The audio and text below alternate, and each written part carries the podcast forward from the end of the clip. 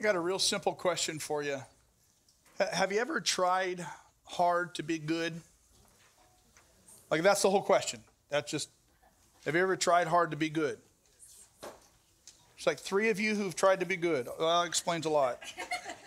Uh, what, like, how has that gone? You try hard to be good. How has that gone? Not, at times okay, doesn't really last. It, it, it seems to me, speaking for myself, I can try hard to be good and do okay for a little while, at least from my perspective. But it doesn't really last, and I'm oftentimes left with the overwhelming, uh, overwhelming feeling of I just don't measure up. I just don't. Like, it, it doesn't matter how bad I want to measure up. There are times, especially when I'm in church, when I'm just kind of hit by that feeling of, what are you doing? I, I, you probably have never felt that way because you're probably a lot better than I am. But, but for me, I thought it doesn't matter how, how hard I try, how much I want to, it, oftentimes I end up feeling like I'm just not good enough. Grace is one of those things that when I think I got it, God has a very unique way of revealing to me that I don't get it. It's one of those things that I've spent a lot of years trying to understand. Uh, and just about the time I think, okay, I'm starting to get a handle on this, God has a way of revealing to me um, how much I don't understand and how inadequate I still am. So I started this series called Scandalous Grace because here's what I here's what I believe from, from Scripture. Grace is most powerful and profound when it's married up against something that's scandalous. The greater the scandal, the more profound and magnificent grace is. And so I started this series that I want to call Scandalous Grace, because until you understand the scandal, you never understand the grace. When you look at world religions, every other religion in the world, other than Christianity, is predicated on what humanity can do for God. Every other religion in the world other than Christianity is predicated on what man can do for God. Christianity is the only faith, the only religion that's predicated on what God has already done for humanity. And what God has done for humanity was manifested by Jesus' death on the cross and perpetuated in what God continues to do for his followers through grace. What God continues to do manifested through Jesus on the cross, perpetuated in what he continues to do for those who follow him by grace. In 2 Peter, there's this, this, this one verse I want to use kind of as our theme verse on why I'm teaching this series.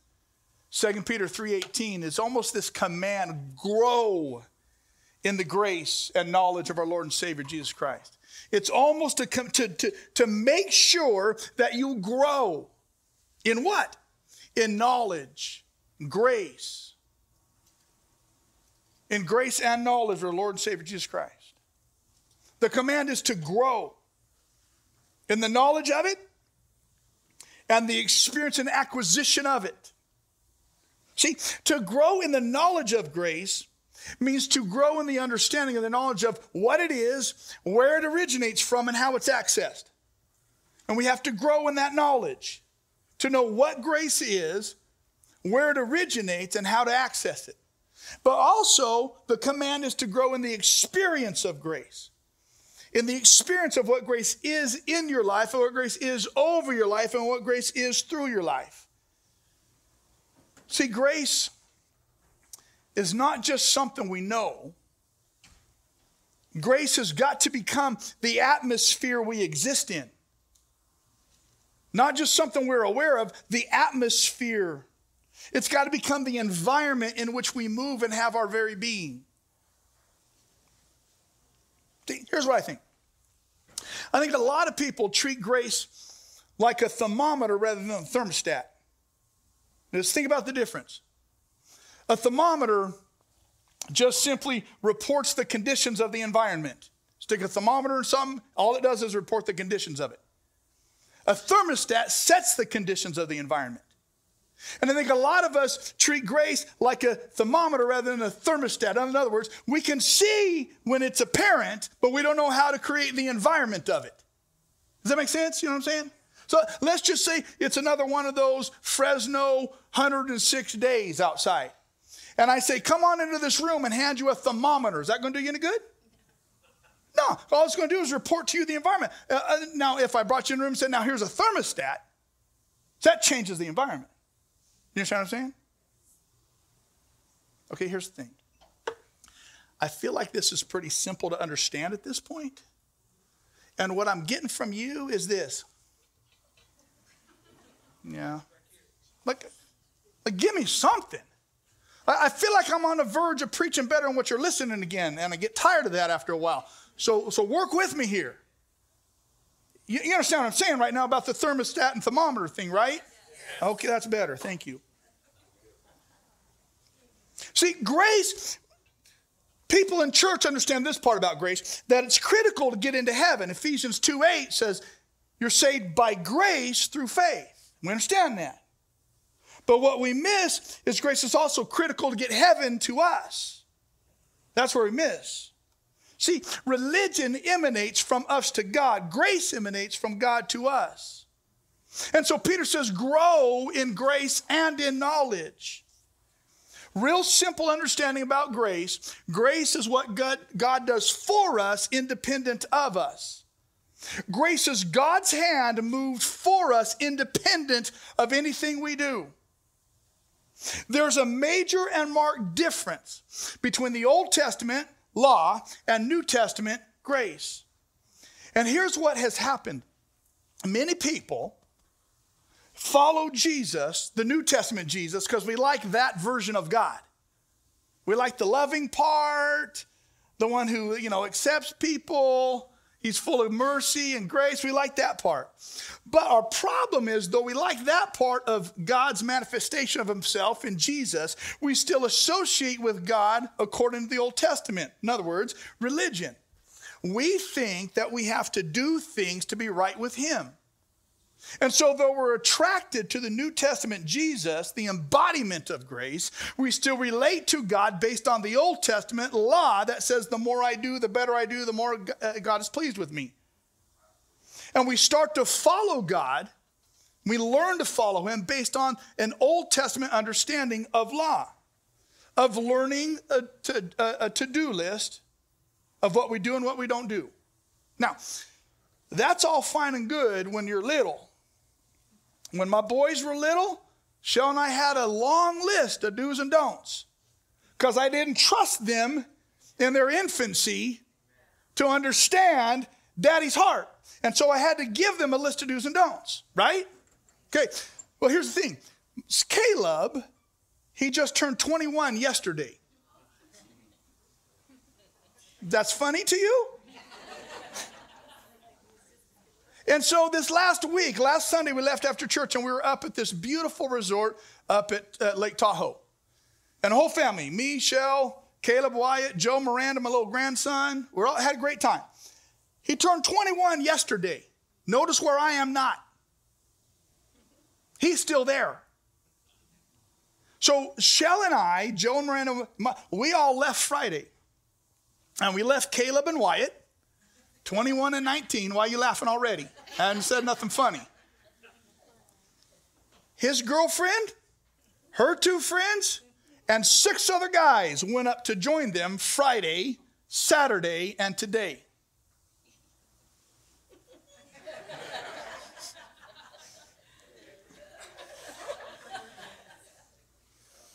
Thank you, I appreciate it.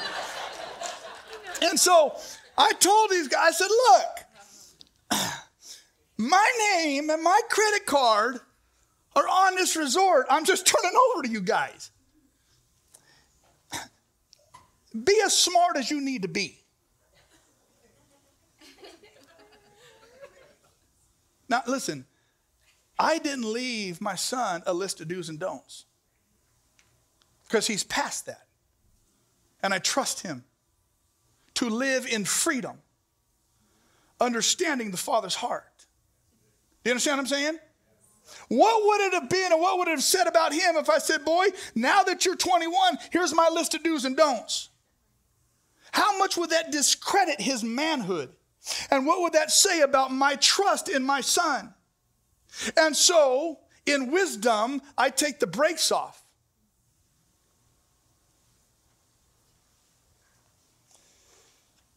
So, yeah, pray for us. but see, I think, we, I, th- I think this is our understanding of God, though. Like, like we might not say it, but here's, what, here's where we go wrong. We think the more good we do, the better we are, the more God is pleased, so the more He'll bless. The more good we do, the better we are, the more God is pleased, so the more He'll bless. The more good, good we do, the better we are, the more God's pleased, the more He'll bless. And conversely, we think the same. The less we do, the worse we are, the less God's pleased, the less He'll bless. And we end up relating to this beautiful Jesus in the context of law. Don't, don't, don't, do, do, do. Because if I don't do the wrong things and I do do the right things, the more He'll be pleased with me, the more He'll bless me. Guess what that does? Nullifies grace. Completely nullifies it. See, many of us still believe that good behavior, i.e., law, is the way to move God's hand on our behalf. And many never understand the one mechanism the one mechanism for victory, the one mechanism for peace, the one mechanism for power, the one mechanism for joy, the one mechanism for abundant life comes from the one word, grace. And this is why Peter said, grow in grace and knowledge because you'll get the benefit of it. So I think we've done a good job in the church, some, of helping people grow in knowledge, but not necessarily grow in grace. And the problem is when we've taught people to grow in knowledge and not grace, they end up using knowledge as a sledgehammer. Do you understand? So Paul says in Galatians 3, in writing to the church in Galatia, Paul says this before the coming of this faith, we were held in custody under the law, locked up until the faith that was to come would be revealed. So the law was our, what's the word he uses? Guardian.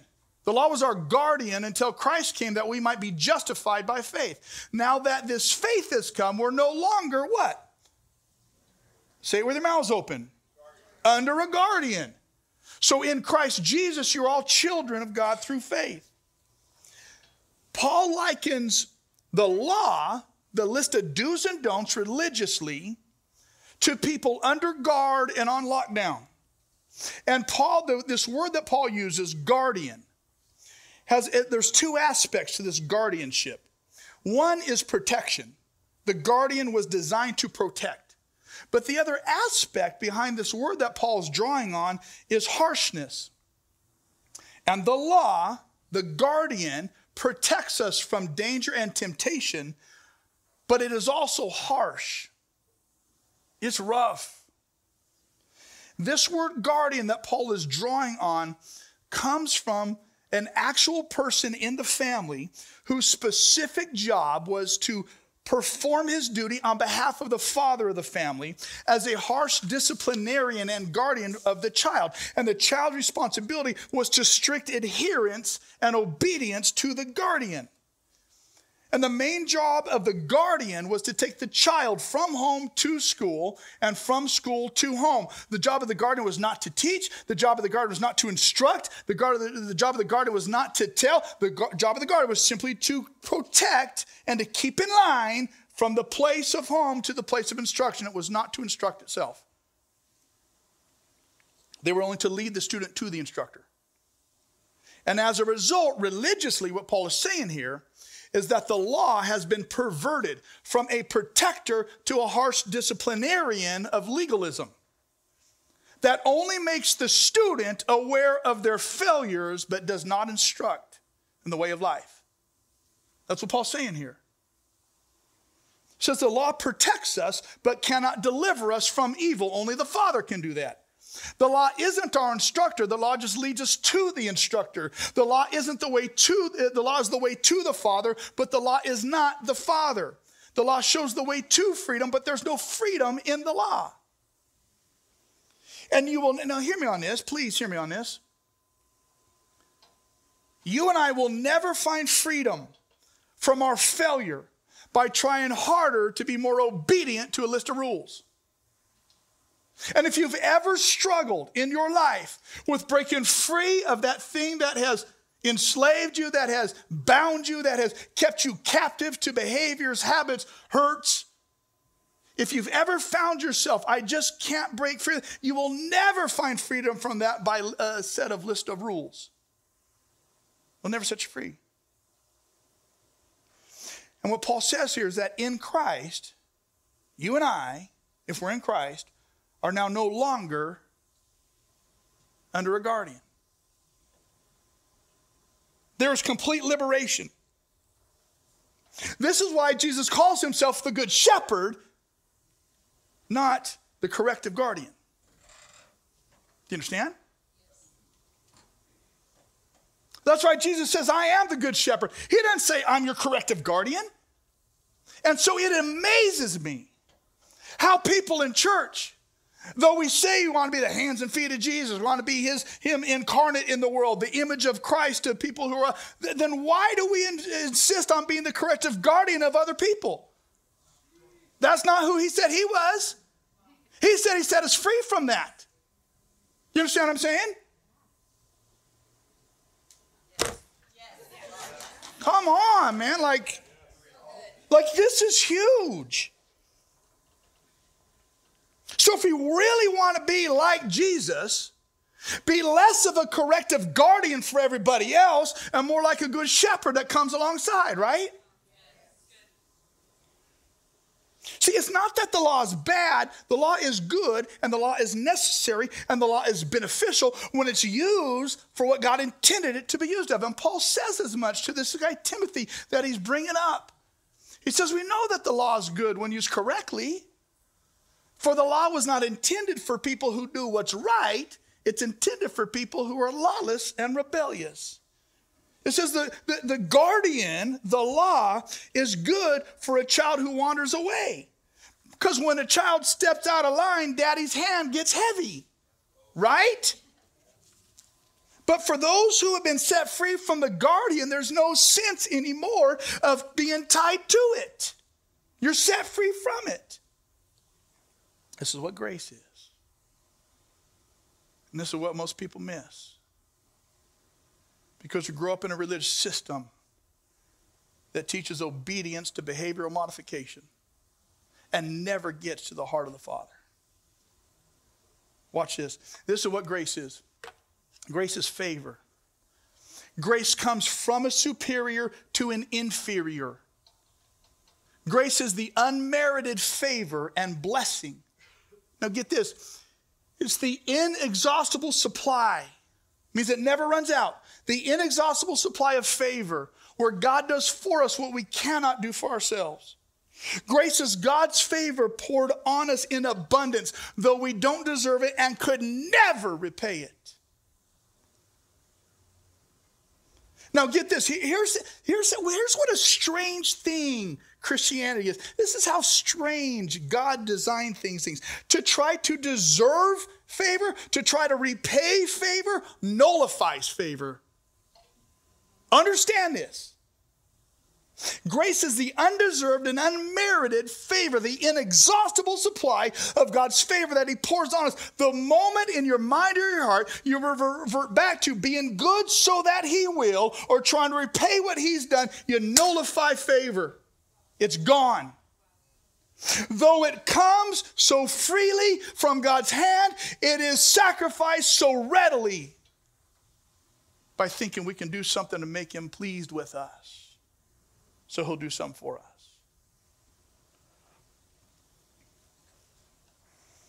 The only right response to grace, the only right response to God's unmerited favor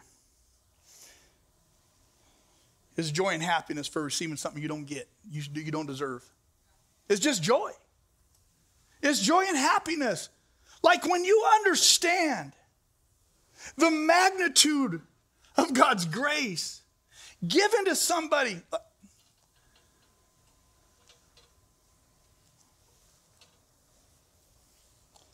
like, if, if you were to know who I am,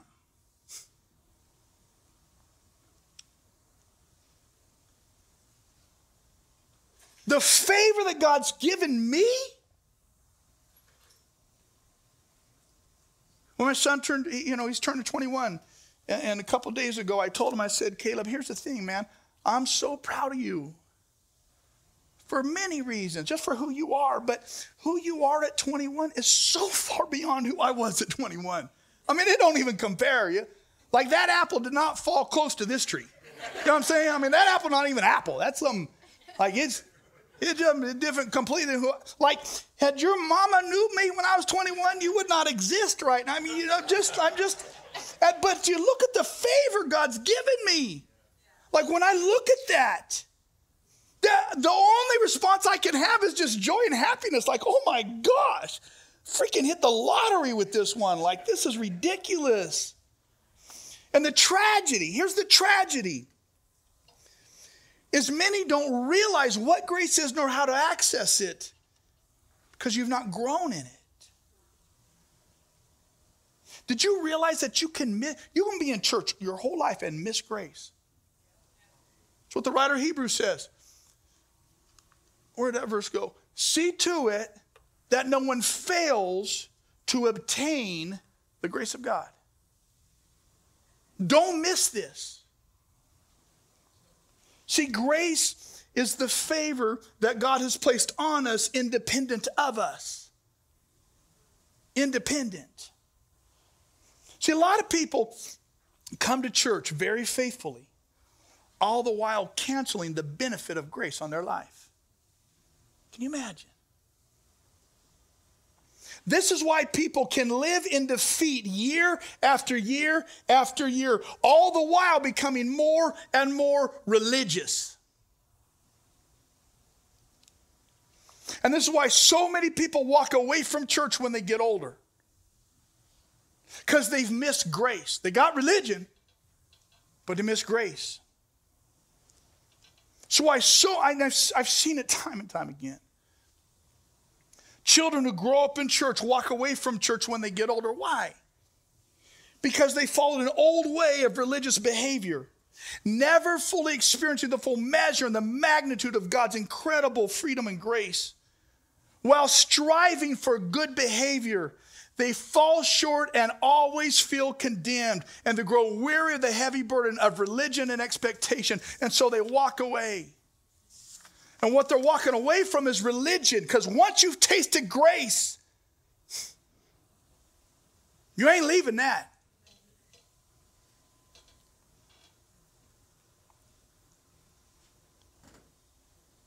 Let me just say this.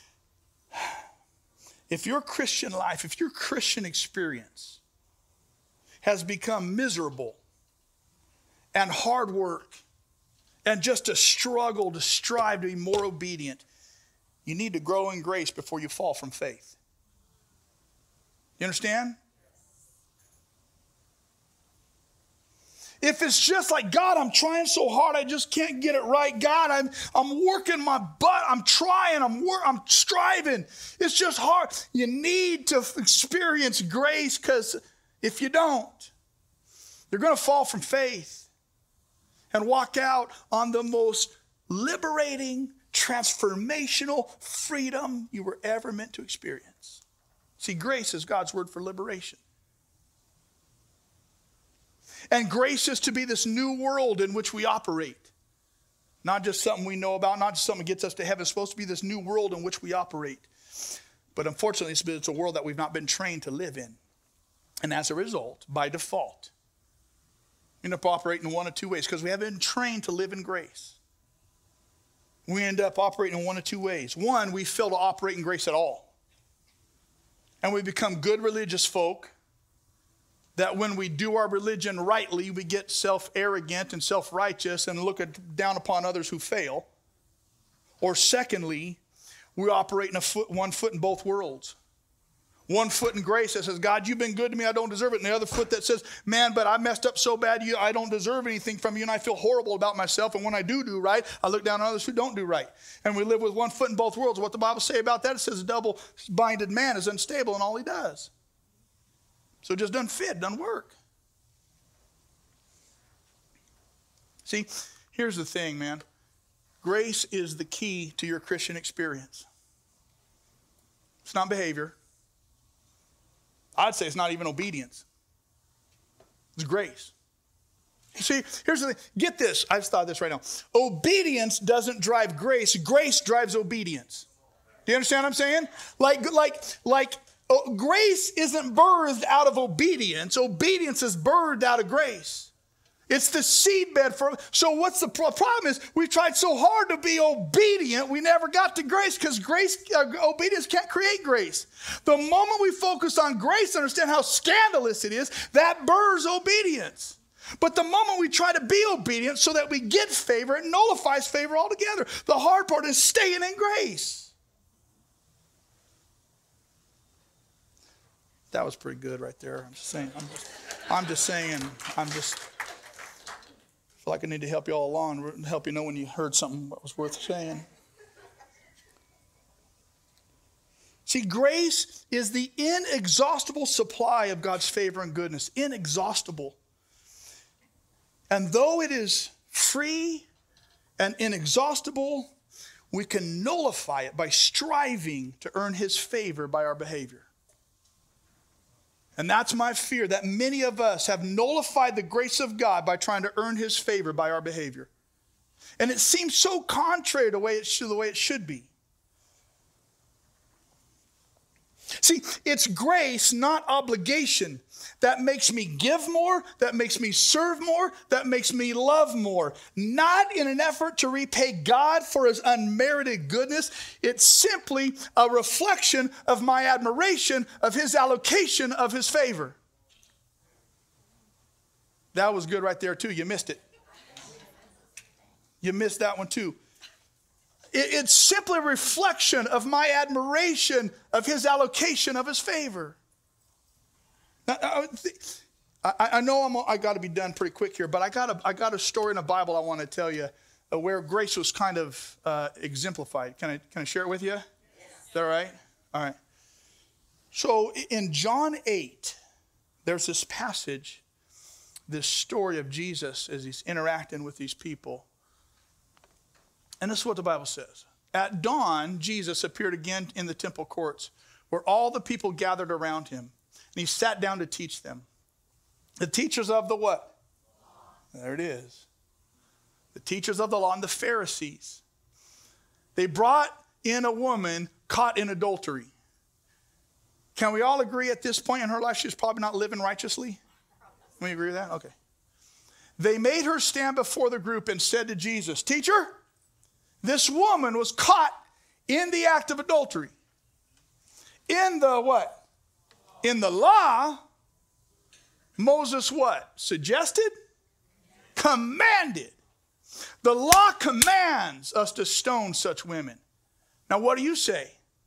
They were using this question as a trap in order to have a basis for accusing him.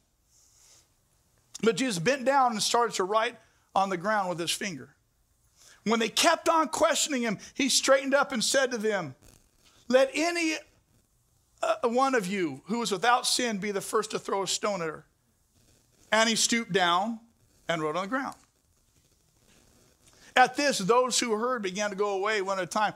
The older ones first, until only Jesus was left, with the woman still standing there. Jesus straightened up and asked her, Woman, where are they? Has no one condemned you? No one, sir, she said. Look at this. Then neither do I condemn you. Go now and leave your life of sin. There's a lot to unpack in that passage. But I want to I want to focus on one aspect of this. There's a lot there. I want to focus on one aspect.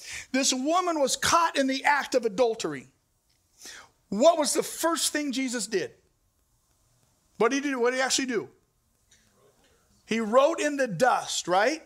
He, he wrote in the dust. And then pressed, he showed mercy, he gave grace, and then he did one more thing after that. What did he do again? He wrote in the dirt. Two separate times. Here's this woman, this is what the law says. He writes in the dirt. He gives mercy and grace, then writes in the dirt again. Wouldn't you love to know what it was he wrote? that would be so cool. If I could just know what that was. Because then I could just go around writing stuff in the dirt like that, and just have people leave, you know, like, I want to talk to you, I'm write something on the dirt. Like to answer every question, just write something in the dirt. I've heard a lot of people talk about what he wrote in the dirt. Nobody knows. But I've heard people say stuff like this. Well, I think he was writing names of people that they had committed sin with. Yeah. I think they were, he, people, Jesus say, well, I think Jesus was writing their names down to remind them that they were the guilty. You know, all this stuff.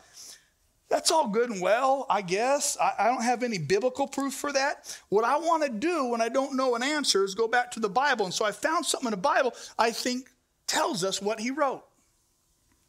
You want to know what it is?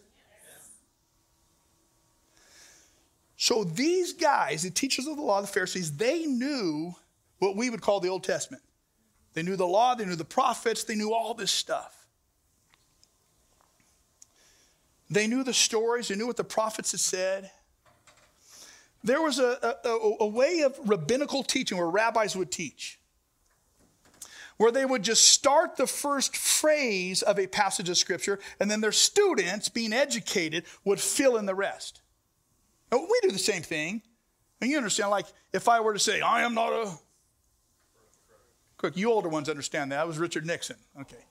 I know I'm probably too old for some of that. But how about this one? I did not have sex. you can fill in the rest of that, right? Okay, I just put it in context here. Um, so, uh, so actually, and this is how Jesus taught a lot. When Jesus was on the cross, and he said the words, "My God, my God, why have you forsaken me?" A lot of people say, well, he was actually experiencing the Father turn his back on him. And that might be true. But as a rabbi, what he was doing was quoting Psalm 22. Because that starts with, My God, my God, why have you forsaken me? And immediately all the religious people around there are filling in the blanks because Psalm 22 was a messianic psalm talking about the Messiah that would come for the forgiveness of his sins. So that's how Jesus taught, because how the rabbis taught. So to do something different here would not be in character in line with the rabbi. So he probably scribbled something that would drive their minds back to a passage of which they knew. Watch this.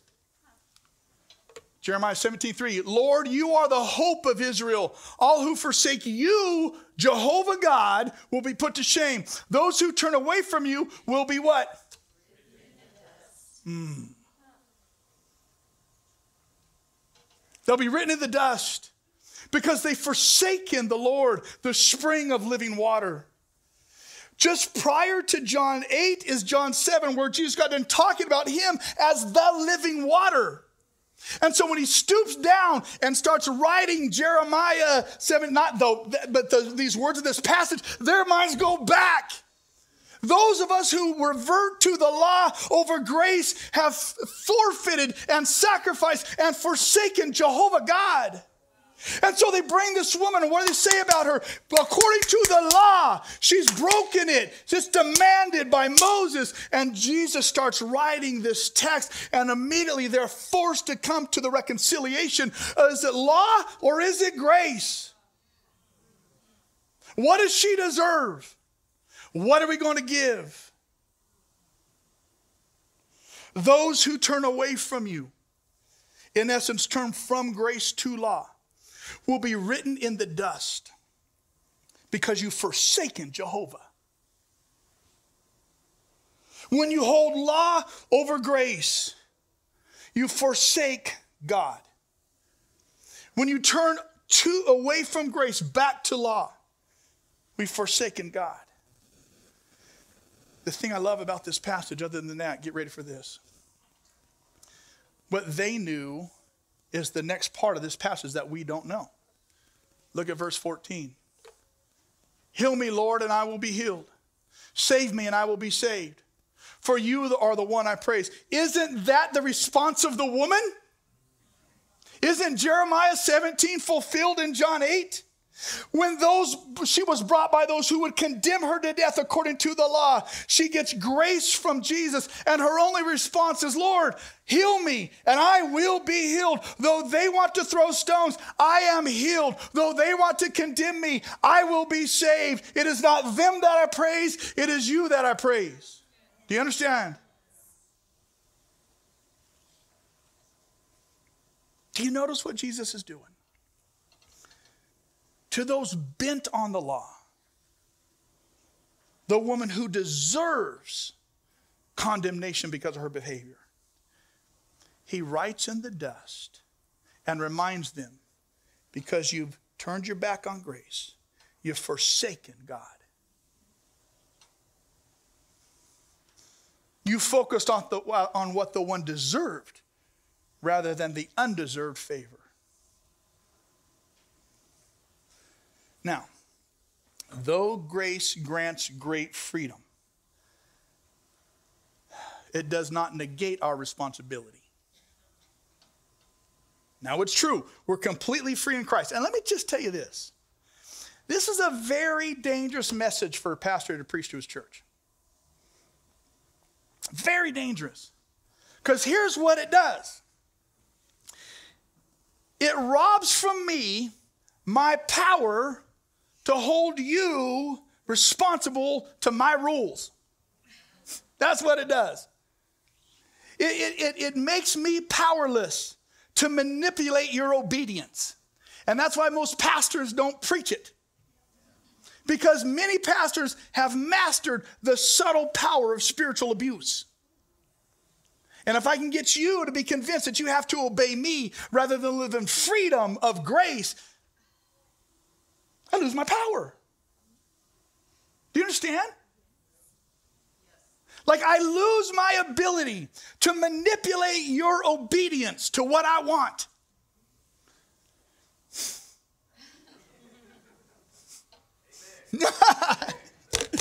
oh my gosh. And so for pastors, this is like a dangerous message to preach because all of a sudden, I take the brakes off your life, I take the brakes off your religious experience and your relationship with Jesus. Now what? You're just free to do what you want? The correct answer is yes. Absolutely. Though you are free to do what you want and respond to Jesus however you see fit, it does not negate our responsibility, not to me, but to him. Now, it is true, we are completely free in Christ. But in Paul teaching the Corinthian church about grace and about freedom, they had a saying, well, everything's permissible. And Paul would add to that, yes, true, but not everything is beneficial. And they would say, no, but everything's permissible. He'd say, absolutely, that's true, but not everything is constructive. Though you may have freedom, though all things are now permissible, not so that I will be a good religious person, but because I love God more than I love my freedom, I will keep myself from certain things that will put me in bondage and keep me free from expressing my love for God. So, out of my love for God more than my love for my freedom, I will keep myself free from certain things. That makes sense? So now I am free to respond to him out of my love relationship with him, not bound to any law. Though because I love him more than I love my freedom, I will make sure that I stay free from those things that will put me in bondage. I'm telling you, grace is liberating.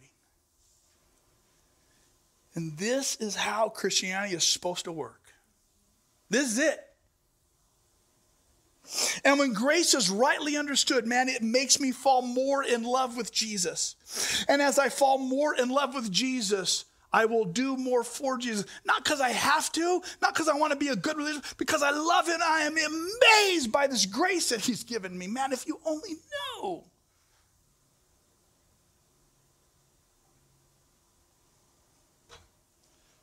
If you only, and I'm not going to tell you, but if you only knew who I was and who I am, you would rightfully say,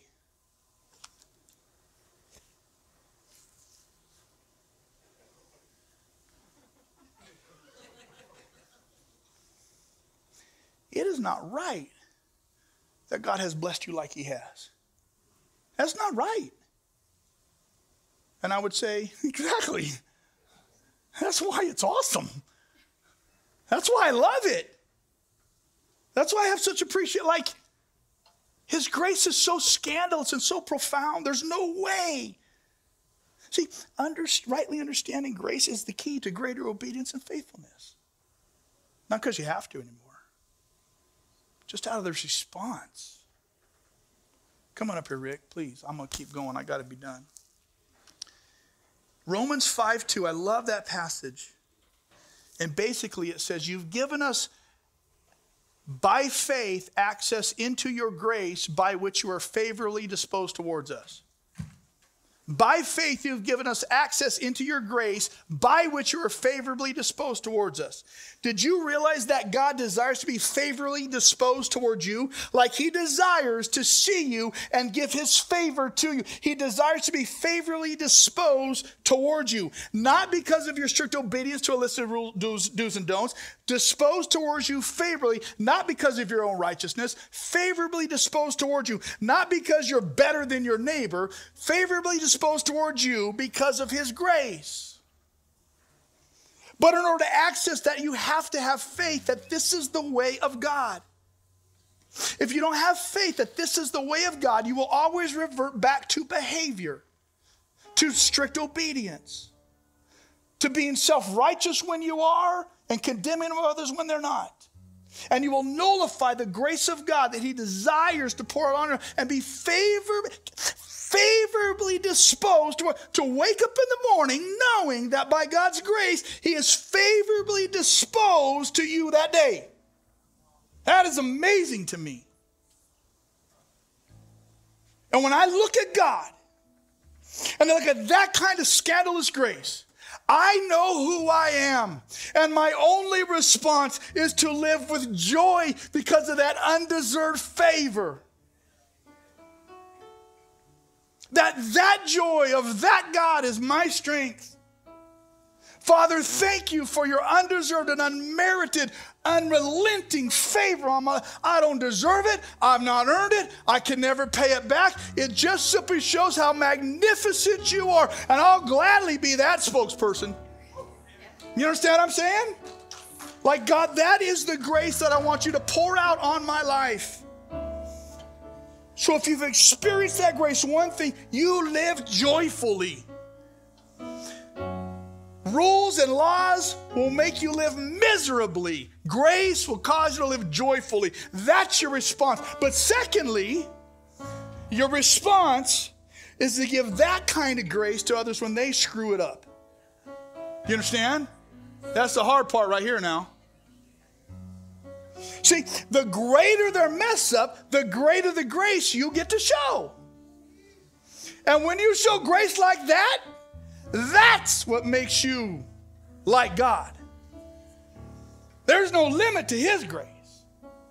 So when that person has done that, and when those people continue to, and when you're in that situation and it continues to get the more grace, the more grace, the more grace you give. And it's in that grace giver that you become the image of God in that environment. Do you understand? And thereby creating the atmosphere of grace that we were designed to live in. You got it?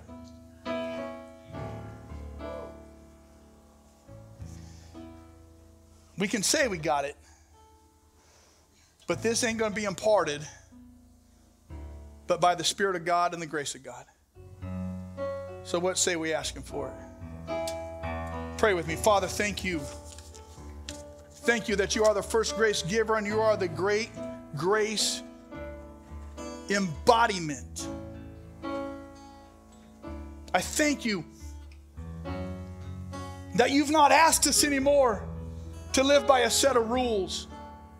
That you've not asked us to live anymore by the law to try to make you pleased with us. Thank you that you've given us the freedom and the liberality to live in this thing called grace. And so we approach your throne of grace with freedom and confidence, knowing nothing we've done nor who we are deserves your blessing nor your favor. We don't come to you under pretense, we don't come to you with a false sense of self righteousness because in us there is nothing good.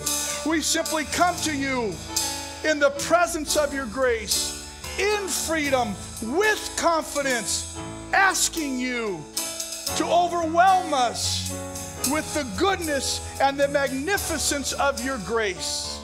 Keep us from behavioral modification trying to earn your favor. Help us in this moment by the presence of the Holy Spirit simply to appreciate, take joy in, and exist in the envelopment of your grace. Father, we love you. We love you. We love you, and we're ready for more. We're ready for more than religion. We're ready for more than rules. We're ready for more than a list of do's and don'ts. We're ready for more. Let's worship.